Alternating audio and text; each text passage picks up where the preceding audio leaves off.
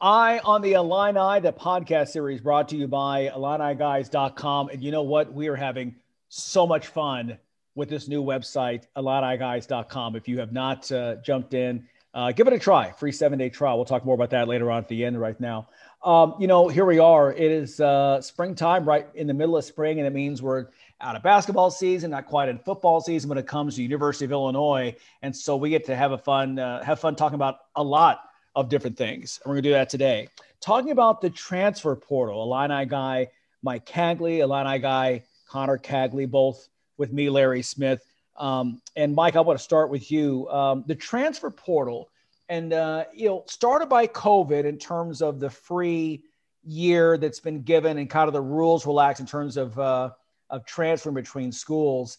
But we're about to see a real big change where this is going to kind of be here to stay in in some respects. You wrote an article recently on the website IlliniGuys.com.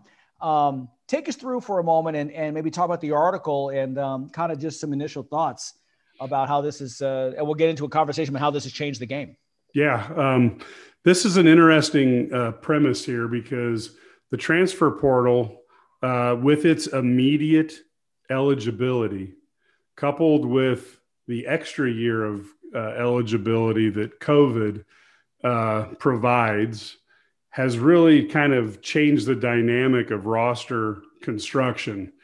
And, you know, as a guy who's a huge history buff, and I know, Larry, you are too, um, you know, I listen to things like Dan Carlin's Hardcore History and, and, you know, you read books on that and, and you look at the old statement, you know, is uh, generals are always capable of fighting the last war.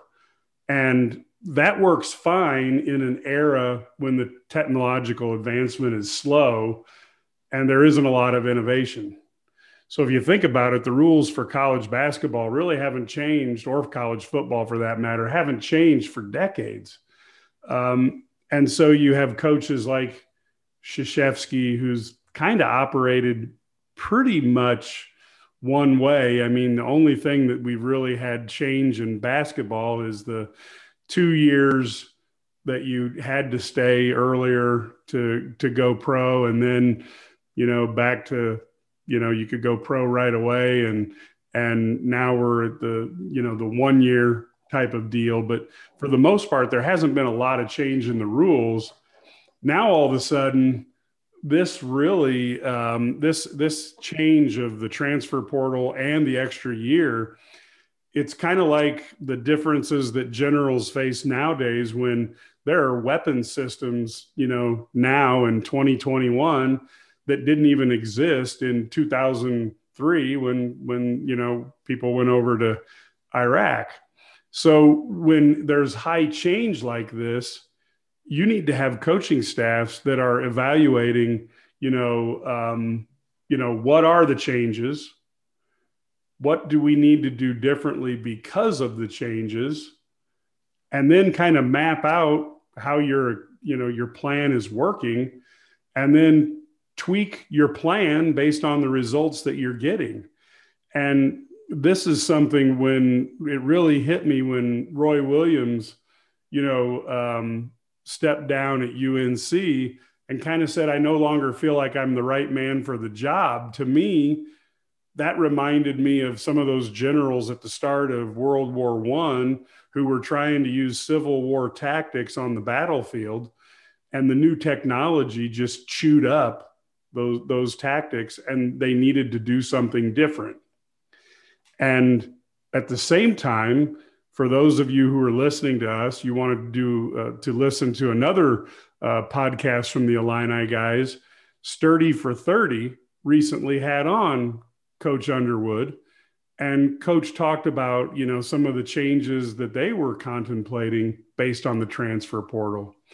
And it got me to thinking because obviously Coach was giving you, you know, 30,000 foot view, but it got me thinking, you know, as somebody who's looking from the outside, what would I do differently? And boy, that transfer portal, it's going to put a premium on the folks who can um, really analyze these things and make changes that are necessary uh, to be successful. You know, I think that's um, you bring up. That's a really good way to to set this up, and and it's funny that I I don't know if North Carolina is the epicenter of this, but I you're right that I think we may look back in ten years and say Roy Williams was the first casualty of this. Um, it's been written by some some North Carolina reporters that uh, the five star center Walker Kessler leaving the program immediately afterwards because of, he didn't have any playing time. He was recruited over as Day'Ron Sharpe got the playing time. So Kessler leaves. He's a five star seven footer who can hit threes. I mean, he was on the USA national team. I mean, the kid is unbelievable. Great lineage. His uncle played in the NBA. Um, you know, his uncle, his dad, his brother all played for Georgia. Um, they're a family that likes to stay close and local. He winds up at what was, you could argue, his number two choice in Auburn. And Bruce Pearl recruited him out of high school and lost that battle. So it changes recruiting. And Connor, I know you follow this too. Um, it changes recruiting because now you're recruiting a kid not just for now, but you want to build that relationship for later in case he decides that it turns out his first choice wasn't a good one. Would 100% agree. Um, the the ability to keep those relationships with kids that you've recruited year, maybe two, even three years ago is going to be um, a huge thing. Uh, there have been, you know, reported that EJ Liddell could have serious uh, interest in uh, coming back to Illinois. And while I'm not really uh, a believer in thinking that that's going to be somehow happening. Uh, potentially, if that relationship was kept, if he decides to transfer, Illinois could have a leg up in that recruitment. Um, that's just an example of this, but uh, you're exactly right that you're almost going to be just wanting to talk to everybody just in case. And if you have people that are going to be available, uh, there are going to be teams that are going to take advantage of that. Well, we just saw as well, um, just hours before we sat down to record this podcast tonight, um, the Iowa guard CJ Frederick um, agreeing to go to Kentucky. Now, you know, it's you could argue that he kind of thought he was probably going to go there all along.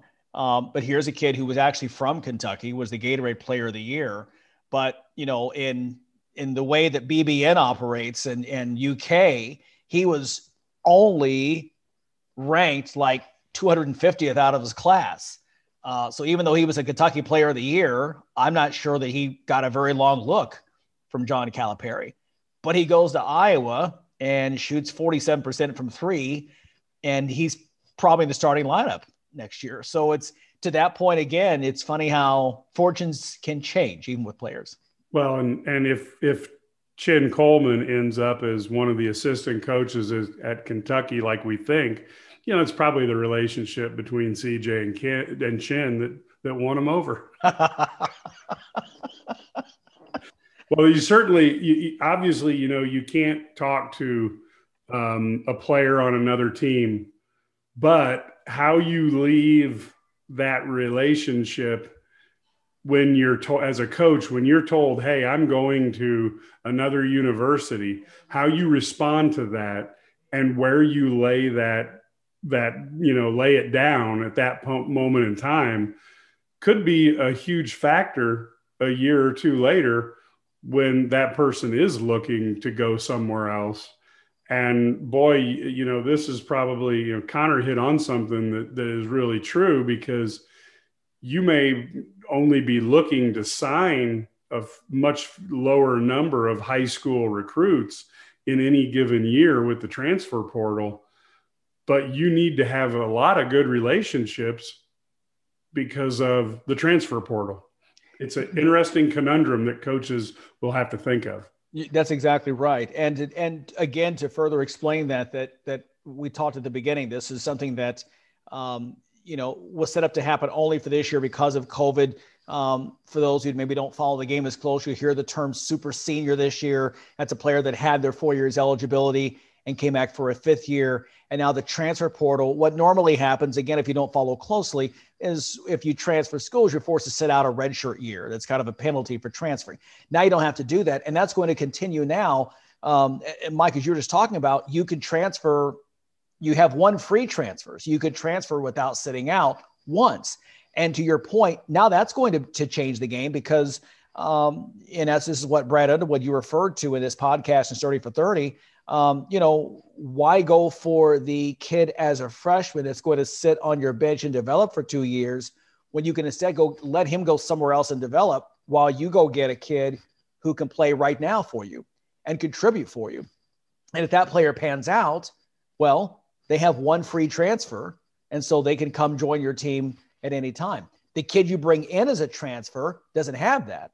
So if he leaves you, he has a penalty of sitting out. So you do really kind of weed through that, and it is going to change the game, as you mentioned in your article that was very well done on IlliniGuys.com.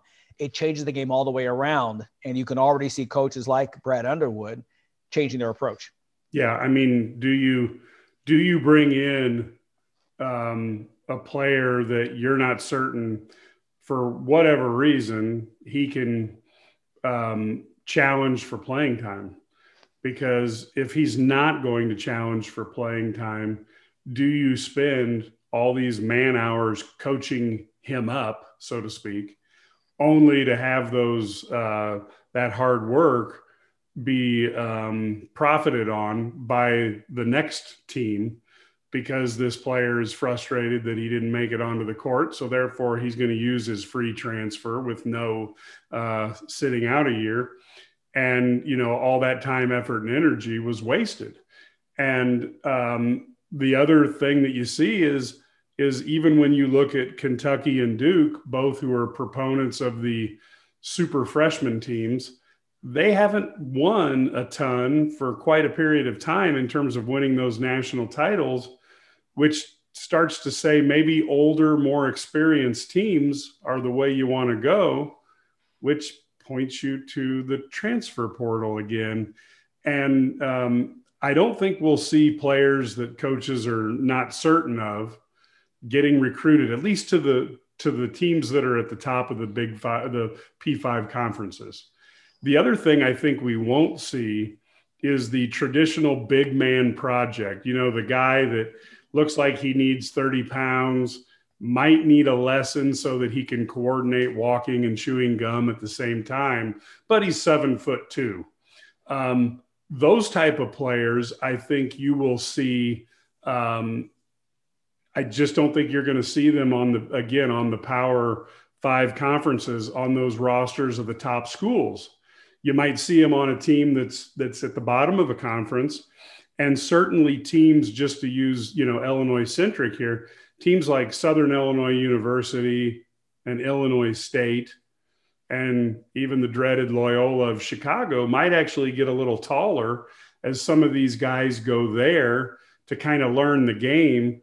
And they may have a plan that you know in their you know they they redshirt a year and then maybe going into their redshirt junior year, they use that transfer rule to go to a Illinois or a Michigan State or wherever you think you need to be to prove to the guys in the NBA that you can compete and get that resume ready.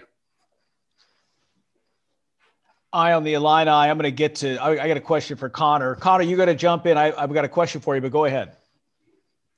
Um, I'm kind of curious as to whether or not this is going to be kind of the the boom per se in terms of like is this going to be the height that it gets to uh is it going to rise from whatever percent that it is? Because this is there can't be much more kids leaving. I mean half of baylor's rotation in their national title team was transfers from other schools. And if they have four before that happens, are we going to start getting to six or even seven or a full roster full of all transfers on a team that wins a national title? Um, obviously, Baylor probably took more advantage than most teams did before this uh, rule got put in place, but I don't think that a lot of teams are going to be putting maybe that amount. I think that might be like the maximum for uh, D1 programs is half of your rotation. But I'm just with that percentage already leaving, that means that of the people that are entering college next year, that's a lot of people that aren't going to be able to transfer again without having to sit out. and that uh, is certainly going to keep kids from wanting to do it twice. Connor, that's a great point, and I want to follow up on that with you. Um, don't you think, however, that what Baylor did and the fact that they were now, we're talking now five years in a row, we've had national champions who were older, right? A little more seasoned. Do you think what Baylor did becomes the new prototype? You know, where what John Calipari did with Kentucky in 2012 with the one and dones, that brings on Duke going the one and done route, and they get a title out of it. And that was the last title of a one and done. Now we haven't, we don't see one and dones anymore. You had Villanova win two titles in three years with Jalen Brunson as the point guard. Um, we've seen the last couple of years with uh, Virginia in 2019 with, I believe, only one five star kid on there, Guy, and he stayed two years. And then, of course, this year with Baylor, did did Baylor's win? Does that kind of become the new? Are they the new it girl in college basketball? See, I was kind of curious even before um, coming into this season. I've been following Baylor a lot because I knew they were going to be really good this year. They were really good the year before, before um, the season was canceled before conference tournaments, and uh, I look at who he's offering going forward for recruiting in the next class or even two into the future to see kind of what Scott Drew is doing as a plan moving forward. And uh, his his plan is kind of interesting in regards to what he is doing. He's still adding uh, a transfer or two into his roster, but nothing uh, too crazy out of out of this world in terms of like he's not adding five this off season. But what he's doing is he's recruiting one or two five stars, and then he's going after two to three kids in maybe the 50 to 75 range. And he's really just kind of finding a couple kids that he thinks can buy into being maybe not in the starting lineup, but kind of working their way into the rotation in terms of those are where the 50 to 75 range kids will be at in his rotation and then the five stars will immediately be inserted into his rotation. Those kids are coming in playing. So he's not going to be, and I, I think this is his kind of the next step. I don't think that he he was taking the transfers previously, but I don't think that he's going to be doing that as often. I think he's going to be wanting two to three transfers, one or two five stars, maybe maybe another one if he's lucky in a specific recruiting class, and then three to four top 50 players to 50 to 75 range. And I think that that's kind of how he's going to be looking for his eight to nine man rotation in terms of layout. And I think that's where most teams should. And I think that's what Illinois, if you look at the way their offers are set up for the next two to three classes, that's the way we've kind of been offering kids as well. And I think this is the path that I think Kentucky or even Duke have kind of went off the deep end in terms of trying to get too many five stars, then they're all fighting for playing time the same year. And then you lose half of them and they never truly look good together because they're all young and all trying to be the alpha dog. Whereas the the 50 to 75 kids realize what they're doing and that they're going to have a year or even two developing at the the bottom of the rotation before they work their way into being a starter or even the star of the team, like a Jared Butler or Davion Mitchell. What what a concept! Actually, earning some playing time. That's I've never heard of that before. Um, Eye on the Illini. Uh, you're listening to the podcast here. Illini Larry talking with Illini Mike and Illini Connor talking about the tra- transfer portal. We're gonna get to um, some assistant coach news here in just a moment, but I want to ask you both a question. And Connor, let me go and start with you um, since since you had the floor still. Here's the other piece of this. Do you think that this is going to create, as we look forward six, eight, ten years down the line, um, almost a minor league of college basketball because and I think of where I went to school, and that's down at, at EIU. We had this, you know, overweight seven footer who slipped through the cracks. It wasn't athletic enough out of uh, Thornridge High School in Dolton named Kevin Duckworth who developed over four years and became an all star in the NBA for years. And uh, may he rest in peace.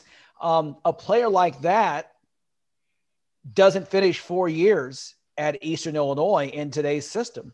Uh, he plays two years and then he goes to a P5 school somewhere. So, you know, let me ask you both in terms of are we, are we, is this the beginning on the other side of this? We've talked about the Power Five schools and the big boys. On the other side, is this a situation where the directional schools and some of the lower mid major schools become theater programs? I realistically could see that working almost exactly like that. And there's only one part of the argument that I think could end up kind of being the the uh, the mirror image of it from the uh, Power Five going down to the the lower level kind of ISU mid major type schools. And while you're going to have the guys that develop really well and they originally choose the those type of schools, the ISUs, the the Cameron Krutwigs at Loyola, they might come later on junior senior year and decide to take the next step up but you're always going to have the potential where what if a guy is at illinois and he doesn't get playing time in the first year? And while he wants to transfer out to another power five school he's not really sure that he can get immediate playing time even there. So he decides he wants to go to that type of a directional school and he transfers down early because he knows he can get playing time there. And he becomes a star at that level and schools will find you. I, I know that people, uh, Jason Preston is getting found at Ohio. There's a guy for Marshall that is going to get drafted uh, late first, early second round. Uh, I mean, you can get drafted at that level. Uh, Paul George was at, I know it's uh, a smaller school in California. Kawhi Leonard was at San Diego State. He probably could have gone Power Five. Uh, these these same type of kids are going to be. You can get found at that level, and kids that maybe don't go to the school that they can get playing time immediately. There will be a couple that will also go the opposite route and and find out that they want to transfer from the Power Five schools down a level because they want to get playing time. Now, is that going to be as many as are going to be your route, which is going to be the kids that are growing up playing on the younger level or the the lower level, and you decide, oh, Duke's calling me as a junior and a senior, and you just decide you want to take the step up. I don't know if it'll be as many as that. So it could end up being where it gets balanced, or it could be uneven and it ends up being the worst of the two.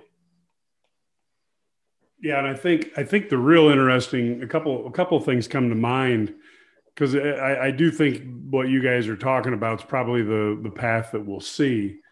Um, as a coach, it will be really interesting if if the classes end up every year. Let's say like Illinois ends up signing two freshmen every year, and then go into the portal for instead of you know an average of three or four you know people but with the transfer portal making things more you know more movement you know if illinois has uh, two freshmen and three transfers in a given year and they lose a person or two um, you know you could see a roster that has very that's you know much less uh, weight on people who've actually going to spend their four years at illinois um, and the other thing i think you will see is the crazy parents um, will be a turnoff unless the guy is a one and done that you know is good enough to go to the NBA. There is no point in listening to a parent who, let's say, thinks that their kid should be a point guard, even though the, the child doesn't show the ability to ball handle at that level, and then moves him to another, you know, school like maybe in the SEC conference because they want to avoid playing with a good point guard. And when when there's a parent or a or a support group around a kid like that, as as a coach, you got to be thinking, I'm not going to waste my time on this when you're recruiting them in high school.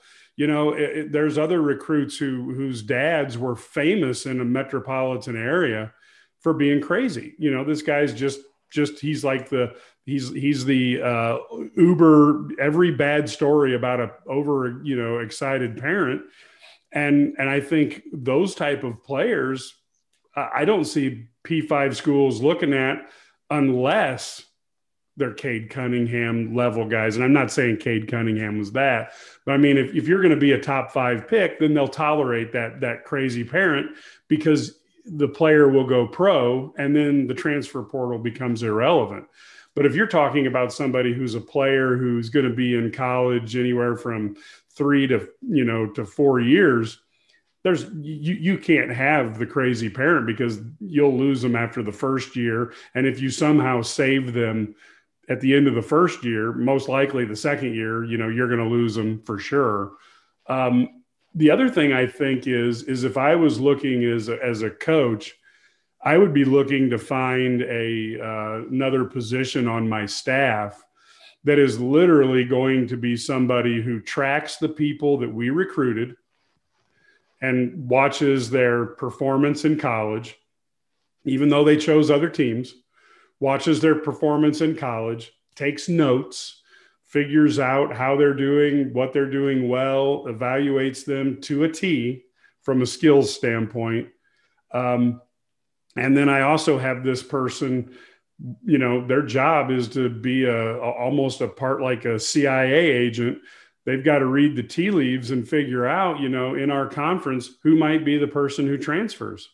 And they need to rate players that they think are going to transfer so that the day that the transfer portal opens, if there's a player on there that fits a roster need, that that my team would be prepared for me as the head coach to call up and say, "Hey, come let's let's meet." And so that we can get the first leg up. And so when the transfer portal hits i mean the kind of the interesting thing you know we joke here at illini guys but you know the day that enoch decommitted from michigan state connor had a story up. Said this guy would be an excellent fit for illinois and here's why.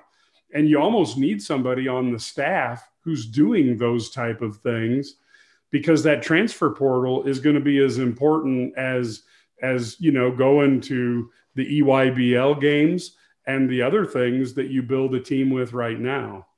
And I think um, I think there's just a lot of um, a lot of things going on um, that you're going to have to watch. The other thing, let's think about it. You know, you let's say you add a staff. You know, the director of of uh, transfer portal, for lack of a better term, um, the other thing that you have to do as a as an athletic director is with the transfer portal, you really got to have those meetings with your um, with your uh, assistant coaches and get raises and bonuses put in place almost immediately after the season.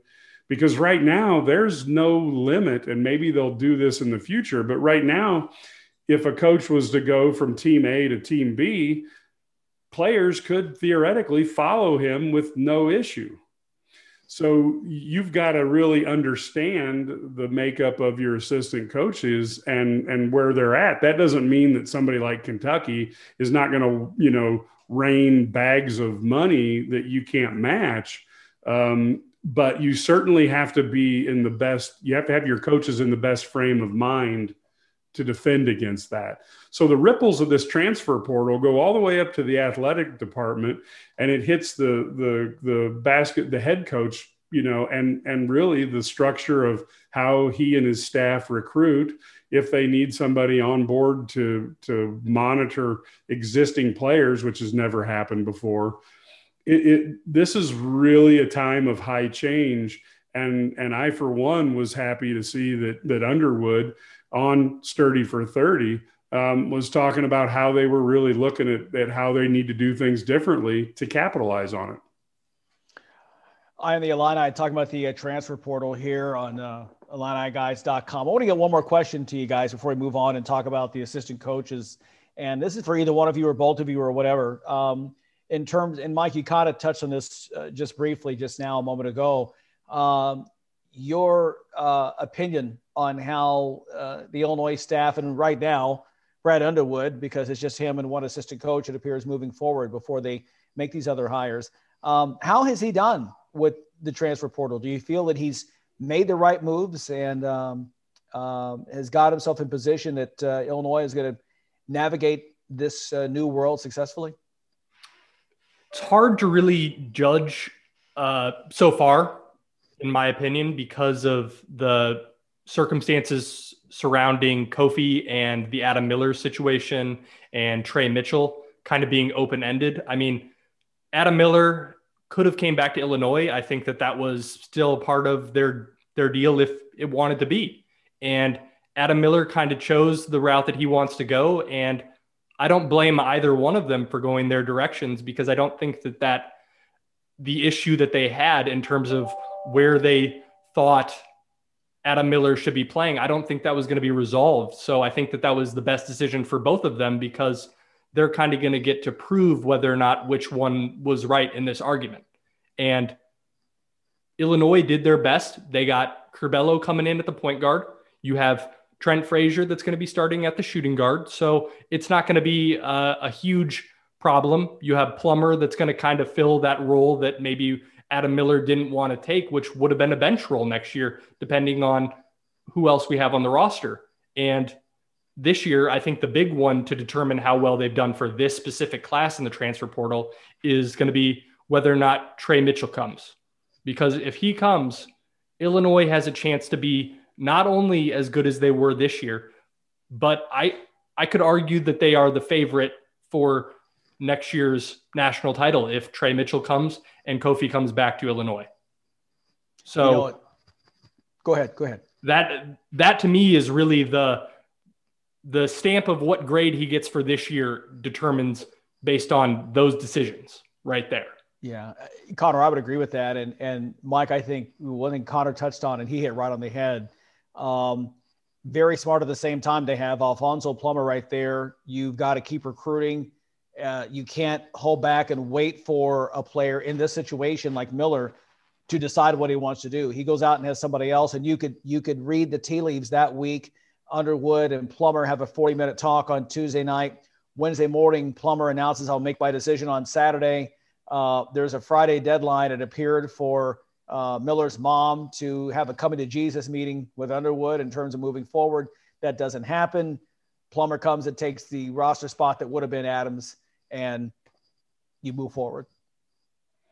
Yeah, and and I think I think when you look at the the construction of the roster, you can see that that the staff has really tried to figure out, you know, what they're going to need next year. And I think they also understand that that the biggest recruiting uh, person that they have isn't in the transfer portal, and that is uh, getting Kofi back. Mm-hmm. So um, you know that's that's really um, something that's a, a, you know they've really got to get done because you know um, Kofi takes the team from a you know expected top 25 to top or 30 team without him you know, all the way up into, you know, five to 10 range.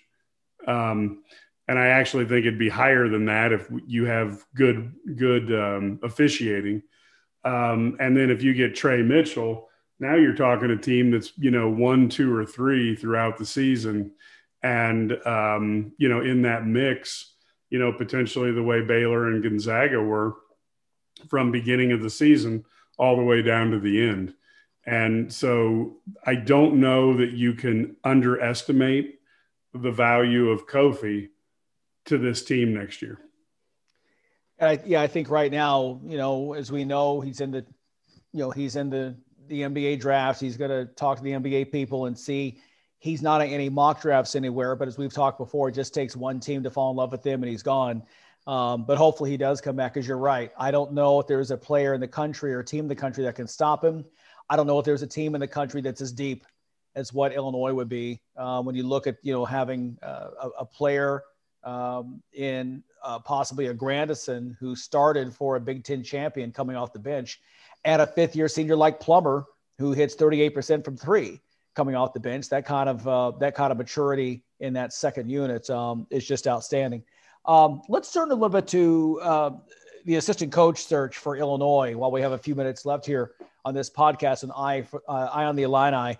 Um, this has been a crazy three weeks. Um, I, I, will I will start with this. I think that we don't know who the new assistant coaches are going to be. We know now that Antigua and Coleman are going to go to Kentucky unless there's some crazy bizarre uh, last minute change. And let's face it, it's it's the COVID pandemic. Anything could happen at this point, but I don't think it's going to happen. I think Illinois played the Antigua situation as well as they could have. They made Kentucky pause, and UK doesn't pause for anybody. They made them pause when we heard it was a done deal. It wasn't. And at the same time, by putting the money on the table for Antigua, they show that we will be a major player in college basketball. We will spend top dollar to get the coaches that we want. And number three, they made sure they locked down the, the recruits and players that they have. So there won't be a poaching uh, by a team that won nine games last season of a Big Ten champion.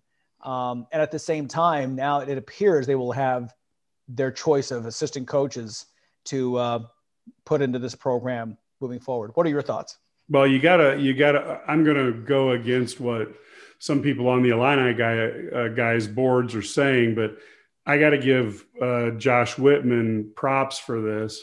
You know, as somebody who's run sales teams, and you have to figure out who you pay and when you give them, you know, bonuses, et cetera. Um, you know, we can we can talk about well, maybe they could have um, you know, got the coaches together immediately after that Loyola loss, uh, force everybody to come back after they've been in, um, you know, basically in pandemic mode since August. Um, he made the choice, you know, uh, Coach Underwood and and maybe Whitman made the choice to give people some some time to, you know, air out a little bit. Um, but the the the bottom line is is I don't think there's anywhere they would have never given a raise that would have scared Kentucky off of Antigua or Coleman. It's I'm sorry, it's just not the way things get done. So no matter what would have been done there, Kentucky would have come after him. Um, and then his response or his alleged response because we don't know exactly you know none of us is privy to these things. A lot of it's you know news that we get from uh, brad or or you you just try to put pieces together. But the idea of you know having antigua with a, a you know reputed or alleged four year deal um, you know making him the highest paid assistant in the country uh, even if that plan doesn't come to fruition with him at University of Illinois, it sends a strong signal throughout college basketball. And people who may not have given a darn about the Illinois program, all of a sudden, you know, cock their head and say, well, you know, that might not be a bad place to coach. Um, and so I think that that strategy, and this is where, you know, uh, Whitman wants to win, and, and he also puts some thought into what he does that strategy um, set uh, things in motion for if the situation occurs that you have to replace them. Now, technically, Illinois doesn't have any openings yet, but you know we keep hearing that pretty quickly um, they will have a couple of openings, and then depending on you know if they're they have the ability to waive the two week posting period, which has happened in the past um, we know there are quite a few people that are interested in the job. Um, the probably the the person that we hear the most prominently um, would be Chester Frazier, uh, you know, former uh, point guard who was a tough as nails grinder, who has set himself up with some, you know, uh, good years at Kansas State and now at Virginia Tech and he is a you know a relatively young person for this type of job but he's also well known throughout college basketball as an up and comer and the type of person that you want on your staff. Um, we keep hearing that he has interest and and you know illinois if they had an opening would have interest in him. Uh, certainly you can go to illini if you are a subscriber please go back into the topics, into the forums area, and go into the basketball thing, and you can read about the latest, you know, things going on. But uh, if Frazier is somebody who is selected or chooses to take the job, uh, you know, we'll, we'll see if that happens. But if he is, boy, you get a guy who's who's got a lot of area that he's covered with the Midwest and and part of the East Coast now he's got an Illinois background, which is important, you know, uh, to the to long term stability of the program, and um, he doesn't get into that war of are you a mean streets guy? Are you a uh, you know Mac Irvin Fire guy? You know, and and he doesn't run into that crossfire that um, you know you know has has made um, players from mean streets not as interested in Illinois over the last few years due to Coleman being a, Mac Irvin Fire uh, proponent. So, you know, maybe that's an option there that that is a good one for the um, for the Illini. Connor, what did you think of Frazier if if he would be one who was interested and and that was a, a two way street? I have probably uh, a stronger opinion than even you in regards to this one, and I think he is going to be a great hire if it is made. And I wasn't immediately sold on him, but when I started doing research into him, he impresses me. And the the biggest reason why I think he's going to be successful if he comes to Illinois is because you can just tell that if if he's coming to Illinois, he's taking an assistant job instead of a place where he's an associate head coach. That means he wants to be at Illinois. This man, he he bleeds or, orange and blue, and he's going to be trying to sell Illinois like people who have not been a part of the program. I mean, he's going to be selling you as a guy that chose this path and was a guy that maybe isn't as talented as some of the guys that he's going to be recruiting, but he worked his butt off. So he knows what it takes at this level. And the other part that you kind of mentioned with the uh, the Mac Irvin and the Main Streets, Illinois doesn't want to be a hostage to these two programs where we have to take what they're willing to give us.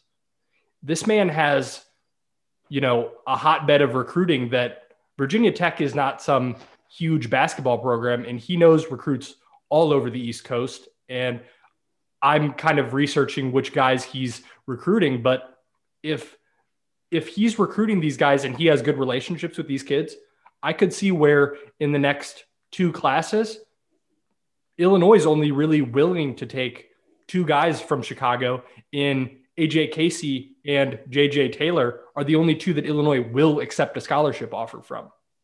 That's how good the recruits that he's going into. If we can really work on these relationships and they can come to fruition, Illinois doesn't have to take you if you don't want to come to Illinois. And that's a good position to be in because Chicago, for a long time, did not send their best players to Illinois. Jabari Parker, Jalen Brunson, Jahlil Okafor, Cliff Alexander. I mean, D Rose. There, I mean, there's players from. I mean, we got uh, Jereme Richmond, and he was the only five star in like a 15 year period that we got from Illinois to go to Illinois.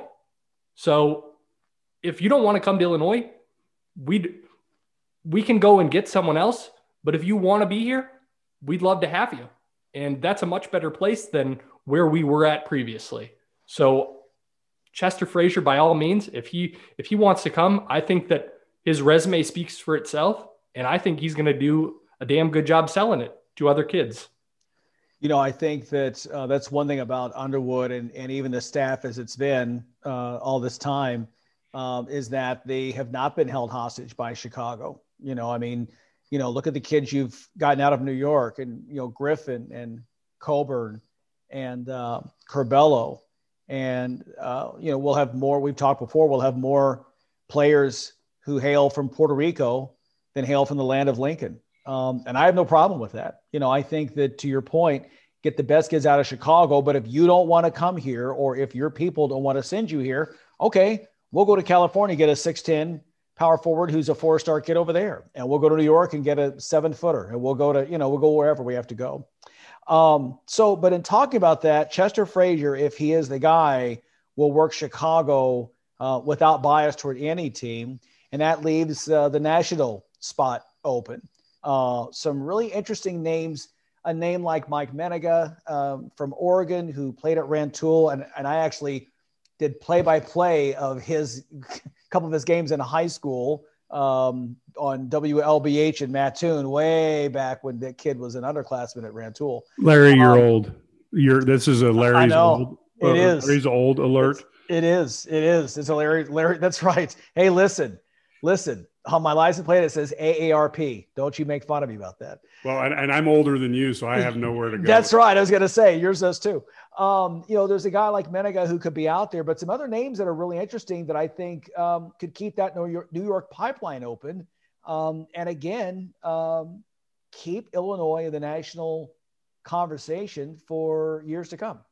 Yeah, I, I tell you, when you look at some of the reputed names, um, I, will be honest with you.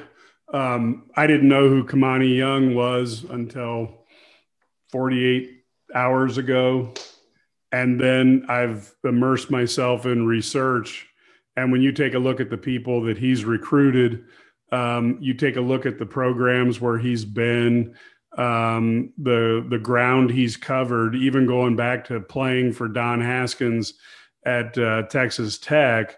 This guy is very exciting, um, and even looking at some of the things he's done to help the community uh, outside of his coaching, uh, the man has a legacy there as well. So um, I looked at him as being a really uh, exciting candidate.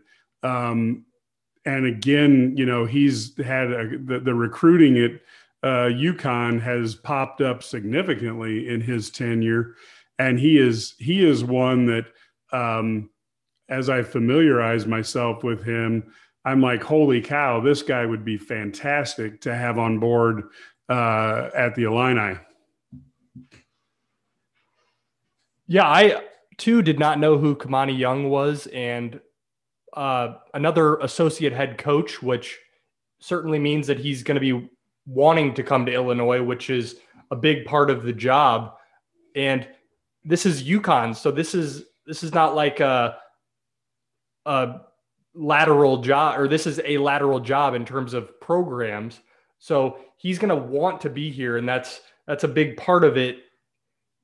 He's also going to be really good with guards because, as we know, UConn is just seems to be a factory for producing NBA guards, and they have another one in Bouknight this year. So he has the the track record. So if he can just keep that up, he can be a guy that can get the entire East Coast with him and potentially Frazier.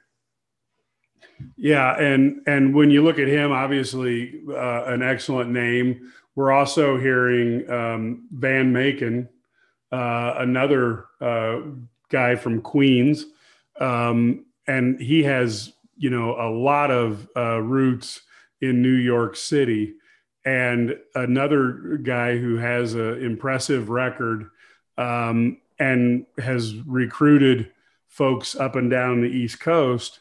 So uh, you've got some some opportunities there. You know, again, I'm not saying anything against Van Macon because he's got an he's got an excellent um, you know, uh, track record working at, uh, you know, St. Louis as well. Um, and, and you see what he's done over his career. Um, just seems to be a guy that would be really, really exciting to have. Um, and again, nothing against him, but on, you know, um, Kimani Young just is an incredible resume. So when you take a look at names like that, and we didn't even get into Mennenga, um, there's a guy who's been uh, stellar at at uh, Oregon, and you know when you look at his resume, that team has had some unbelievable success, success during um, you know his tenure there, which is he's in his seventh season, but um, they've been to five NCAA tournaments in that time frame, an Elite Eight a Final Four, and a Sweet 16. So when you see Illinois associated with names like this, you go back to a couple things. You go back to the last two years when we would have had a run last year. And then this year we had that incredible run through the Big Ten tournament and, and earning a number one seed. Um, so you have Coach Underwood's reputation that he brought here and the excellence that's that's now becoming uh, Illini basketball, and you have what Whitman did to set the table by defending the flanks with Antigua and Coleman. So, you know, those are three powerful names for your top uh, guy. Um, and and so, you know, when when you are in a position where you could have two associate head coaches, um, on one staff, uh, that leads you to a place where you can be developmental with that third role. Um, uh, one of the, you know, Geoff Alexander is one who's being looked at for that role. Um, obviously, he does fantastic work. He's an X's and O's guy, but he's also very personable. You don't hear any of the red flag things. You know, sometimes when you hear about an X's and O's guy, you know, you get that yeah, but like, oh man, he knows basketball, but you don't want him on the recruiting trail. You know, this this guy is well respected amongst coaches in Illinois. Um, certainly, if you believe in inherited traits, uh, his family is uh, a basketball family. If, if and that's probably an understatement to say with the ties to Lincoln. Um, but you've got a guy here who who also, uh, you know, if he's one who gets a lot of interest for that third position, um, that would be good. Um, and you just you just don't know where the the staff is where where uh, Coach Underwood's going to decide to go. Um, there's obviously going to be more names that probably get looked at. There may be names that, even with the biggest insider that there is for Illinois st- sports, Brad Sturdy being an Illini guy founder, we may not know every single name, but we'll know more than anybody else. Um, and and and it's really encouraging to see this because we go back to let, let's go back to just not that long ago you know when we had a different athletic director and we were forced to hire coaches that we all you know for head coaches that we would shake our head like how did we get down to this guy? So you're seeing a real difference from the top of the uh, dia with with whitman. You're seeing it with the way underwood and Bielema handle things. And I think this assistant coaching search is kind of proving that um, Illinois is here to win. And it's not going to be those nebulous, uh, you know, things that we saw in the past where, you know, just be competitive and don't ever get in the red from an expense standpoint. So it's nice to have some of those things out of the way where we can just go and say, let's get some talent let's get the talent at a head coach. And, you know, um, I don't know that there was any head coach that was better than Underwood the year that we hired him. Um, and if you look at, uh, you know, bringing on Antigua was a nobody thought we would have an assistant coach of that magnitude. Um, and now we're going to a second generation where we've got a lot of great names that are involved in this. The only thing now, I'm, I'm a vision guy, Larry. You know, I kind of dream big. That's what I always do. And the only thing that I might do differently, and and I don't know that Illinois hasn't already done this, but I might call uh, you know Baldwin's uh, dad up at University of Wisconsin Milwaukee and say, hey, um, you got a five star son, and we'd love to have a six nine small forward lining up next to Kofi and maybe even Trey Mitchell and Curbelo and Hutcherson. Um, why don't you come here and be an assistant coach here with us? And uh, you stay here for a year or two. We win a national title. And then you go from UW Milwaukee to a Power Five, uh, uh, you know, come here for a couple years and then step into a, a Power Five conference coaching role. And I'm not saying that that's even a realistic thing, but as a guy who's a vision guy, looks for the, I do tend to occasionally look for the home run. Um, that would be a phone call or or a, at least a, a, line of pursuit that I would attempt to see if it's there. Um, you know, and and you may have to you know you may have to hire Bergeron um, for that third position. So there's there's a lot of permutations that are out there, and really the only way to kind of keep up with it is to be at IlliniGuys.com where you're going to get it. You know, you're going to get it up to the minute. You know I mean, even as we're on, even as we're on the podcast, and this is not a um, anything that's made up, folks, but you know, Kedrick Prince was was on the message boards and sharing some information that was that was pretty groundbreaking. So these are the things, you know. I had a, a buddy of mine who uh, uh, sent me an email, and he said, "Did you know that Chin Coleman looks like he might leave Illinois for Kentucky?" And I sent him an email back and I said, his name's Mike. I'm like, Mike, if you would join, you would have been aware of that quite some time ago. That's IlliniGuys.com. Yeah, that's true. We've actually uh, have, have known this has been going on for almost three weeks now, to be honest. I mean, I think it was, uh, I believe it was April 16th we first heard about all this going on.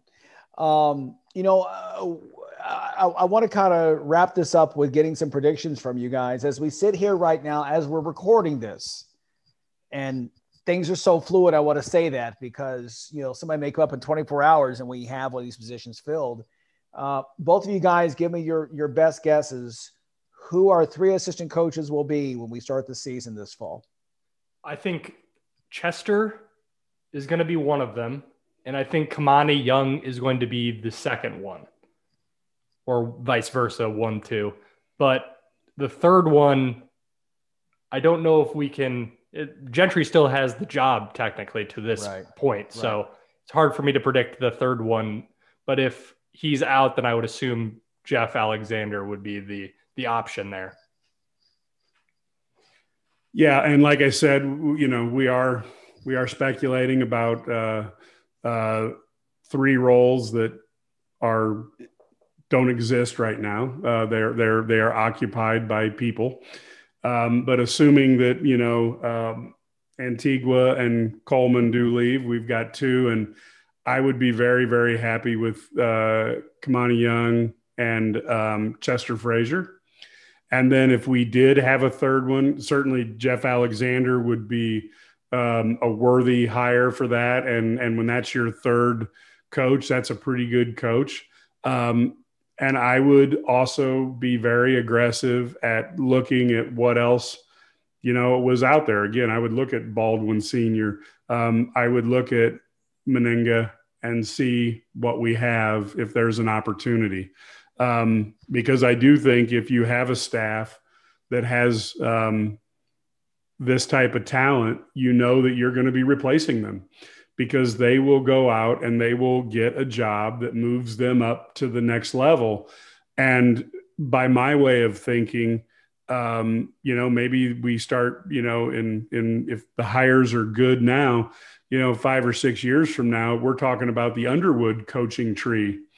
And um, when I look at some of the people he's interviewing, uh, I'm, I'm thinking that this coaching tree is going to be very strong. And the one thing that I think Underwood does that uh, that a lot of the coaches who are successful in terms of creating a tree that is successful is Underwood gives a lot of responsibility to his coaches. Underwood does not control every detail. He lets his coaches use their skills to get things done and I'm telling you right now, if you want to to move your career up, you don't go to a micromanager who tells you everything you need to do. You go to somebody who basically gives you a vision and then lets you accomplish it. So uh, the the brutal thing is, and you can go to the Harvard Business Review and check this stuff out. I mean, this is the way it, the, it works. But um, if you're an assistant basketball coach and you want to maximize your career, you work for a guy like Underwood you don't work for a control freak and you can you can place whatever coach you want to into that but the control freak coaches they don't have uh, coaching trees that are very good. The guys who let the people use their skill sets and find a way to to get things done and and the coaches look at themselves more as a guide to help them achieve goals those are the guys you want to work for and i do think that underwood is positioned very well to develop people um, and and again, with a few of these names I'm hearing right here, the Underwood coaching tree might be a thing, and it may not be as long down the future as we think it is. Yeah, that's a good point. When you think about, I think about coaching trees. Uh, I don't know if they're any more successful than Jim Boeheim and Rick Pitino in terms of what they have produced and keep producing down the line and you're right, Underwood could be in that uh, in that category. Well, we will uh, leave it at that with this podcast. As as Mike and Connor have mentioned, um, IlliniGuys.com is uh, is has been on top of this from the beginning. As you said, co-founder Brad Sturdy has been um, all over this story, and um, we really appreciate everyone who has come on board here in recent weeks to make sure that uh, you're a part of it and the first to know what's happening. And again, if this uh, coaching thing is a surprise to you, it's only because you're not a part of IlliniGuys.com. We've been telling you this for weeks. Uh, what's been going on? It's uh, Mike. Sorry, the final word. Go ahead. Yeah. Um, one last thing. I'm, I do not want to, you know, I don't want to date the podcast too much, but for those of you who are listening, you know, if you are a member on Thursday, the 6th of May by 5 p.m., we will be having yet another subscriber Zoom call that Brad will be answering questions and people will be able to discuss, you know, what's going on with the Illini. Um, we do these regularly. We apologize. We don't want to take you away from your families, but we do know that when we have customers who are paying for news, that means we need to work in the evening and get you uh, updated as often as we can. So it is another subscriber Zoomcast, you know, where your Zoom call where you can talk to Brad. Um, Brad goes through, gives you a great overview. He answers questions. Um, and and that's really one of the things as, as you're listening to this. Um, boy, it'd be a good time to join. You can see what that is like.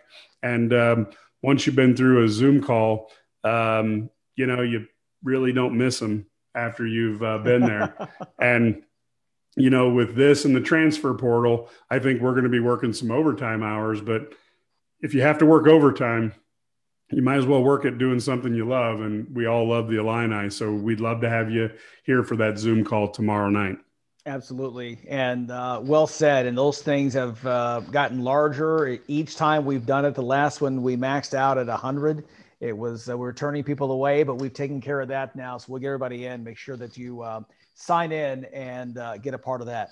Well, as uh, we have said all along, as Mike's uh, his mantra is that he created from day one. Whether you you know live in Champaign or Chicago or halfway across the country or halfway around the world, IlliniGuys.com has you covered. All things Illini. We're excited on the things that are going on now. Excited as we build toward the summer and uh, the next season and look forward to our next podcast here on Eye on the Illini. So for Illini guy Mike, Illini guy Connor, I'm Illini guy Larry. I L L. I N I.